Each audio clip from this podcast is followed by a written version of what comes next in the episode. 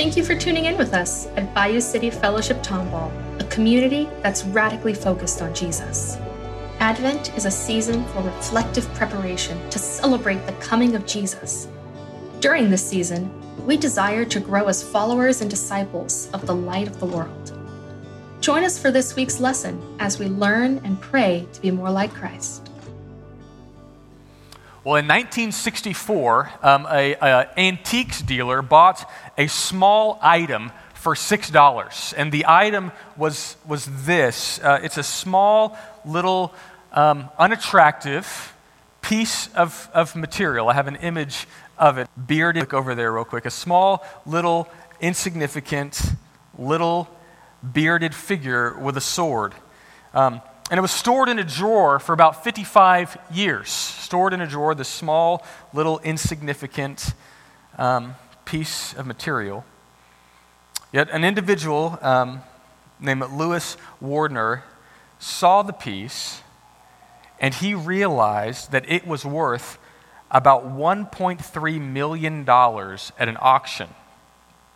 And the owner of the family took it to the Sotheby's auction house at, in London for an assessment. The discovery was that this three and a half inch warrior, this bearded figure with a sword in his right hand, um, was, uh, it, it, was equivalent in modern chess to, to a rook. But it was, it was carved out of walrus tusks um, many, many years previously, and it was a lost um, artifact as part of this original chessboard. And this one person, the owner of it, says, My mother was very fond of the chessmen, and she admired the intricacies and the quirkiness. She believed that it was special and thought perhaps it could even be, have some sort of significance. Cool. For many years, uh, it resided in a drawer in her home where it had been carefully wrapped in a small bag, and from time to time she would remove the chess piece and look at it but this Lewis chessman, that's what it's called, the Lewis chessman, was steeped in folklore and is a symbol of European history. This small, insignificant thing wrapped in a bag in a chest drawer worth over $1.3 million. Why was it so easily overlooked? That's my question. Well, it's small. And you look at it, it's kind of dirty. I mean, it doesn't look all that impressive. You probably would not spend a million dollars on this item. And it was in a drawer, it's in the wrong place. It seemed insignificant, it seemed unimpressive, and it looked pretty mundane. See, in this Christmas season, I think many of us, as we think, good Lord, I think I got it. Praise you, Jesus. All right. Would have been a long morning. In this Christmas season, uh, it can easily, okay, a little help, a little help. Wow. Hero. Wow. Wow. Welcome to Tomball. Um, in this Christmas season, it can be easily easy to overlook the most significant event in history. I mean, what we're talking about in this Christmas season, the fact that, that God came down, that, that the eternal God stepped in to history. But as you think about that moment and the people that were observing that moment, it was, it was less significant to them as you think. I mean, most people weren't all that aware that this event was happening in world history, that, that God was stepping in as a man. G.K. Chesterton writes God came down. The hands that made the sun and stars were too small to reach the huge heads of the cattle. Omnipotence and impotence, divinity and infancy. It is, uh, it is not unreasonable to call it unique. Bethlehem is emphatically a place where extremes meet. And Philippians 2 really talks about this reality that God came down, that the eternal God took on humility to step into, to step into humanity. And that's the quality of Jesus that we're going to focus on this week the reality of the humility of, of God coming down. And so this morning, we're going to look at two realities the, a definition of humility that we're really going to find from Philippians chapter 2, but also a demonstration of humility that we'll see as we look at um, Matthew chapter 1 and the genealogy of Jesus in particular. And so, as we look, as we begin, we want to define what humility is. Now, if you were to think of a definition of humility personally, what, what would you say are the elements of a truly humble person? What, what does humility look like? Well, Paul defines it for us, for us in this section. He says, Do nothing from selfish ambition or empty conceit, but with humility, consider one another as more important than yourselves. Do not merely look after your own interests, but look after the interests of others. And that's the definition I would really give us from, from this text. What is humility? It means that I, I, am not merely looking after my own interests. I am, I am more concerned. I'm more concerned about what, what is going on in the lives of others. I consider others as more important than myself. That's truly humility. I've heard it said this way, and that, that it's not thinking less of yourself, it's just thinking about yourself less. That's the true definition of humility. And here's, here's how he defines it there's really a mindset that Jesus had in humbling himself. He says, he says this do nothing from selfish ambition. That stands for that, that human fallenness, that self aggrandizing, that, that's thinking great about myself. He says, or do nothing out of vain conceit. That's empty glory. That's glorying in, in what you can do.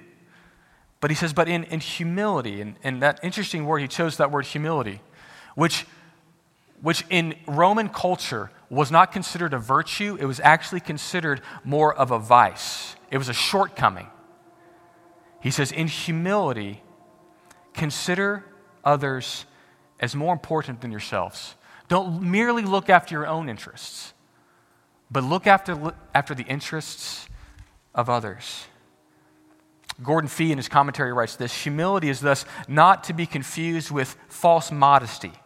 True humility is actually not self focused at all.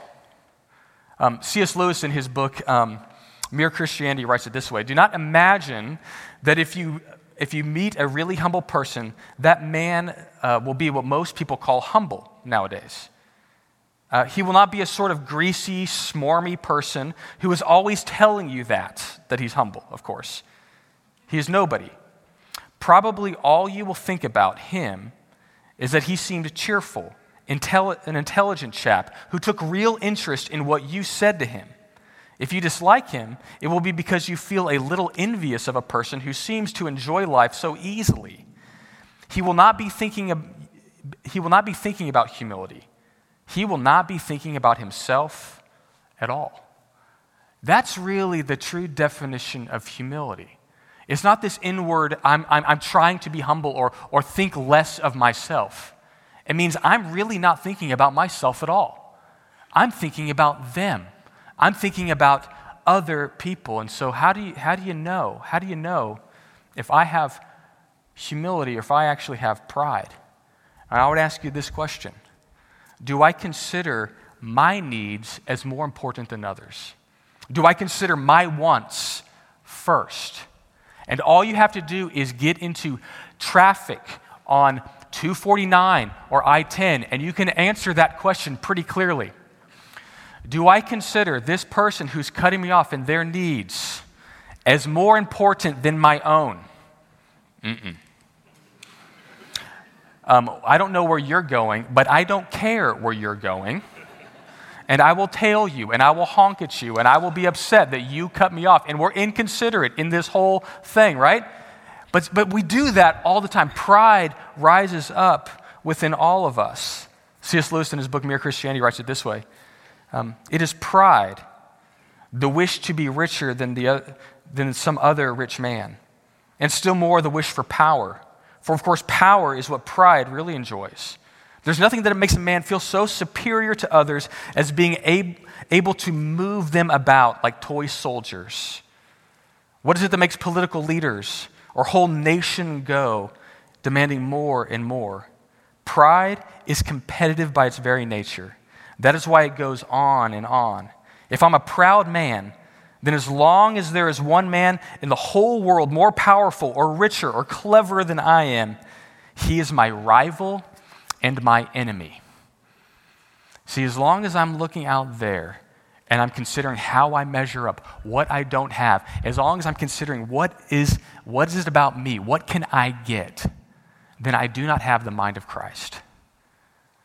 It says, but there's something very different within Jesus. He, he didn't look after his own interests, he looked after the interests of others. And in the ultimate demonstration of humility, it says that he stepped into humanity. It says that he had a mindset that was different. And then he had a releasing that is required. It says, Have this attitude in yourselves, which is also in Christ Jesus, who, although he existed in the form of God, did not consider equality with God a thing to be grasped. It's, it's so interesting. This, this is one of, the, one of the key passages in Philippians that talks about deity stepping into humanity.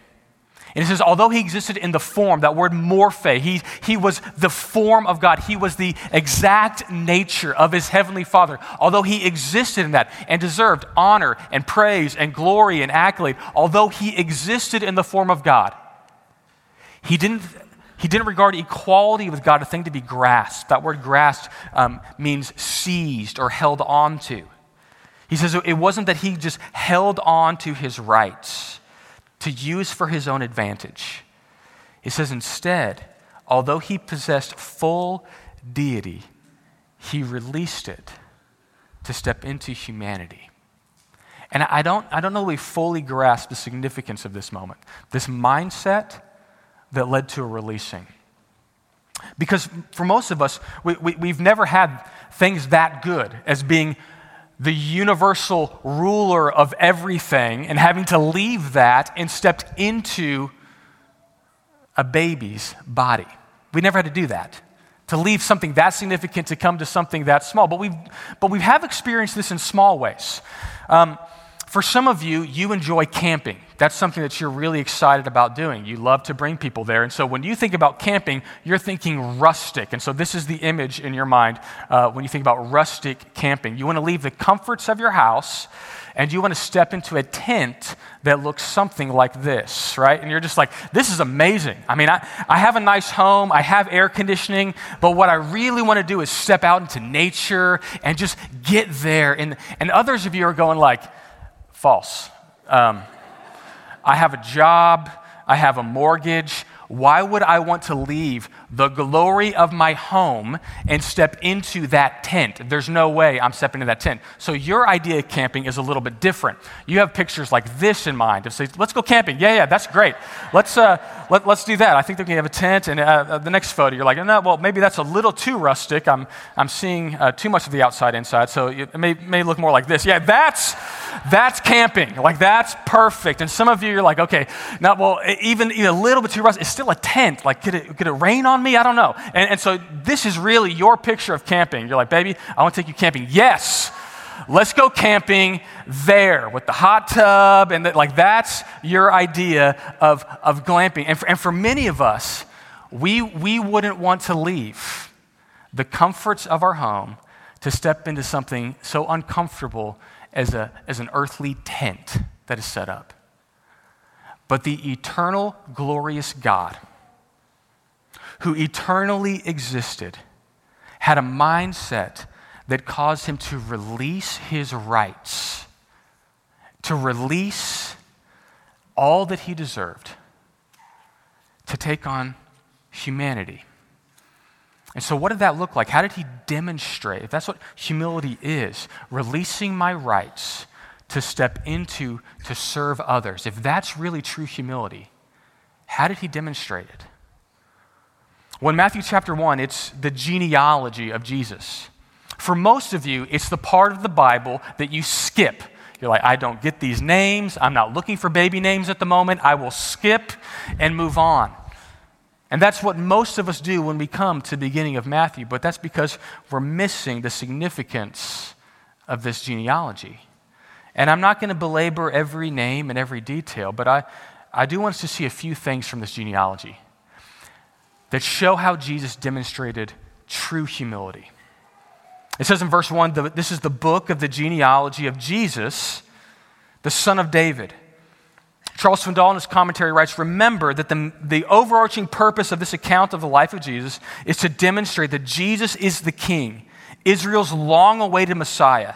It makes perfect sense then that Matthew would begin this document with proof that Jesus was not only the legal heir of the royal line of David, but also the heir of the covenant of blessing of Abraham. So all of this is historically important. If you were a Jewish person and you heard that there was a Jewish Messiah coming, you would ask the question, Show me the family line. It's like the royalty in England. If you want to prove that you're part of that royal line, you need to look at the royal lineage. And this is proof that Jesus is in that royal line. But I want you to, to see a couple of details in this royal line that you might have overlooked before. The first thing that we see that Jesus, in demonstrating humility, is this that he released recognizability. See, when you're God, and you break into human history, it's obvious. That's why in the Old Testament, all these moments when God breaks into human history, people are falling on their face, people are bowing, people are afraid. Because when God breaks into the story, it's dramatic and people respond appropriately. But here's what we see this is what Augustine writes He, that's Jesus, was created of a mother whom he created. He was carried by hands that he formed. He cried in the manger in wordless infancy. He, the Word, without whom all human eloquence is mute, stepped in and became a baby. See, he, he became unrecognizable. And if you're familiar with the Christmas story, we'll look at it more detail over the coming weeks. But eternal God, becoming a baby, became completely unrecognizable to the world. Who is this God that took on this form? He added humanity to his deity. Um, he didn't have what's called the halo effect. Psychologists talk about the, the halo effect, which, which basically means this that it's an error in reasoning in which an impression formed on a single trait or characteristic is allowed to influence multiple judgments. It's, it's the halo effect. And in ancient Renaissance art, often because Jesus seemed so normal, they wanted to show a significance to him. They wanted to show that he stood out. And so they would literally create a halo around Jesus. And so here's a couple of the moments that you can, you can see this in some Renaissance art. Here's the first image. Um, this is um, from Tintoretto. It's the miracle of Jesus. And, and, you can't really see the halo really close. Jesus is right there in the center, but I kind of zoomed in for you, and you can kind of see a little bit of that halo above Jesus because they wanted you to see no, there's something significant about Jesus. He's the central characteristic. Um, here's another um, image from Renaissance art. You can see this is um, the Madonna uh, of the book by um, Sandro, and you can see very clearly the halos in this moment. They, they want you to, to see that no, no, this is, this is Mary and this is the baby. They're a really big deal. But when Jesus stepped into human history, there was no halo above him, there wasn't Shekinah glory around him. He was a normal infant with normal problems. The eternal God, the infinite God, became vulnerable. He needed to have his diaper changed. He needed to be nursed and held and swaddled. The infinite God became vulnerable, and the infinite God became normal. Normal. He wasn't impressive. You would walk right by him. You would see this, this couple raising this small child, and you would think to yourself, what is so significant about that? But not only did he release recognizability. He secondly, he released respectability. He released respectability. It says that this is the book of the genealogy of Jesus, and that word genealogy could be translated Genesis or birth or beginning. And in this moment, what he does is he puts himself within the family line of a Jewish people. And as you look at the, the, the family line, uh, what, what's, what's fascinating about it is that, is that as you see it, you may see, okay, these are the names of the heroes of the faith.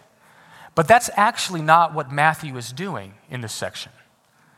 As he looks at the different people that are all part of the family line, he makes sure that we know the details of those people in that family line. See, in, in ancient uh, genealogies, oftentimes you would um, adjust them to make yourself look better. Herod the Great is known to adjust the people within his family line so that he himself looks better. And sometimes you do the same thing.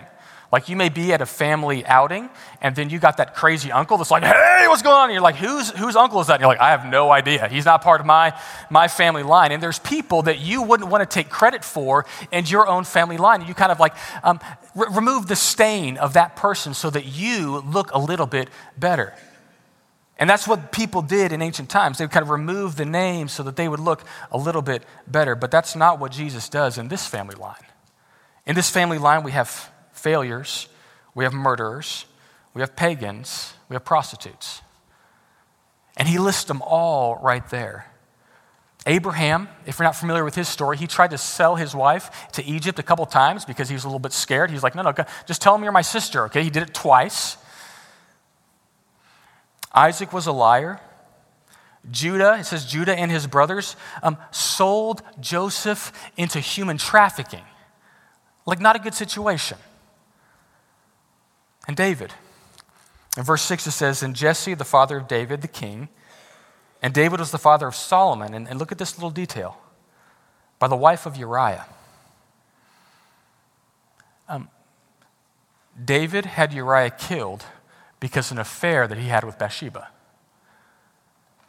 If there's a, a detail you want to leave off of your family story, it might be that one. But he puts it right there in the mix. You see this list of dysfunctional men. And you see four women listed. You see Tamar, Rahab, Ruth, and Bathsheba, and of course Mary at the end. Um, Tamar feigned being a prostitute to sleep with her father in law. Sorry, kids. Um, Rahab was a prostitute. Ruth came from Moab, which was a country at odds with Israel, so she was an outsider. Bathsheba became the wife of, of David after an affair. And you look at this, you're like, okay, those, those are details that aren't really necessary. Why include them? Why not clean up the story a little bit. And then you see three sets of 14 generations. Um, and here's what Swindoll writes He says, The history leading up to the exile in Babylon includes decline, degeneration, apostasy, idolatry, and ultimately defeat, ending in destruction and deportation. Why include these details? Is because Jesus is stepping into this family line with a lot of brokenness, a lot of darkness. And he's not stepping in to say, no, no, it really wasn't that big of a deal. He's saying, no, no, humanity is very, very broken. There are things that are very, very wrong in the world. And I'm not, I'm not too perfect to not step right into the middle of it with the grace and the love and the humility to see what these people need. Because their lives I consider more important than my own. And although it is a very, very broken line, I will step into the midst of the broken story so that I can bring healing. He wasn't too pious to enter the family dynamics. And listen, he's not too pious to enter your family dynamics. Some of us think that we need to clean ourselves up before Jesus would be willing to enter our story. So I hear these statements all the time, like, I, I, need to get back to church, and then I'll, and, and maybe like when I stop doing these things, like I'll be a better person, and then I can come back into church. And let me just tell you, that's, that's a lie. Jesus steps into people's lives at their worst point because he knows that we cannot clean ourselves. He knows that we can't fix the broken parts within us. If we could fix the broken parts within us, we wouldn't need Jesus. He comes to broken people in a broken world and says, I'm entering into your story because I want you to know I love you and I have the tools to fix what was broken that you can't fix within yourselves. And listen, the generational brokenness in your life, you have inherited a lot of that. But that doesn't mean that Jesus can't step in and bring healing and hope. He steps into the story, and that's where we see number three that he took responsibility. He took responsibility for our sins. Any Jewish person looking at this genealogy would be asking the question Are you really the one that can save us? And all throughout Jewish history, there was a hope that someone would come in to fix everything that was broken. I mean, there was a hope that the patriarchs would lead us in the right direction, but they were a mess. There was a hope that the kings would come and, and lead us into a better place, that would lead us in a better, but, but the kings were a mess. There's the true king that comes, Jesus Christ, who took responsibility for your sins and mine and steps into the, our broken line to save us, to free us, to restore everything that was broken. Why? Because he humbled himself knowing that we needed it. And scripture says he humbled, us, humbled himself and became obedient to the point of death, even death on a cross. He steps into our story to bring healing and hope. And really, that's the peace that we need. See, in, in this genealogy, you see um, 14 generations.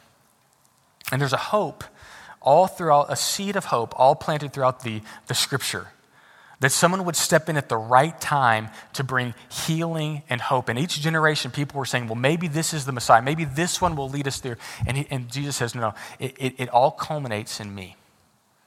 It all culminates in me. And in this Christmas season, there is not a gift under the tree, there is not anything that can be bought that will give you what you most need, which is the King of the universe to step into your life, to be in relationship with you, to heal you from the inside out, all of our brokenness, so that we can be in right relationship with God and right relationship with one another. We need that gift in this season. The people that were baptized this morning, that's what they are declaring. I believe that Jesus died in my place for my sins, took responsibility for my sins, and is calling me to live a new life. So I'll give you three application statements as we close. The first is this Jesus entered the story in humility to demonstrate his approachability. He came down and stepped into the story so that you know you can walk right up to him and have a conversation. No one is too far gone to have a relationship with Jesus Christ. So maybe this morning is the first time you say, okay, I want to approach Jesus for who he is in all of my mess.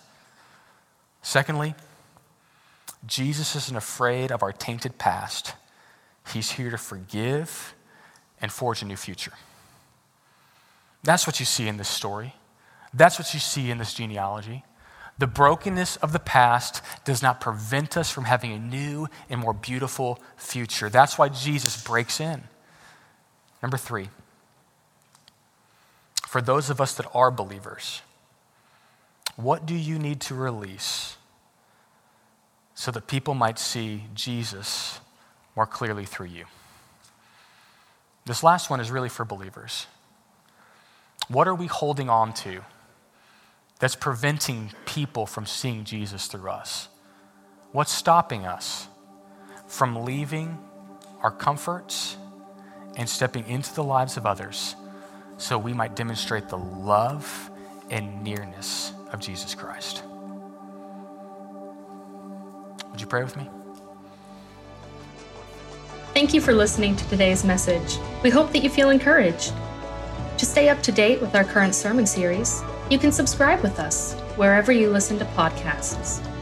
If you would like to find more ways to get involved with the Bayou City family, visit us online at bayoucityfellowship.com or download the Bayou City Fellowship Tomball app to find community within the body of Christ.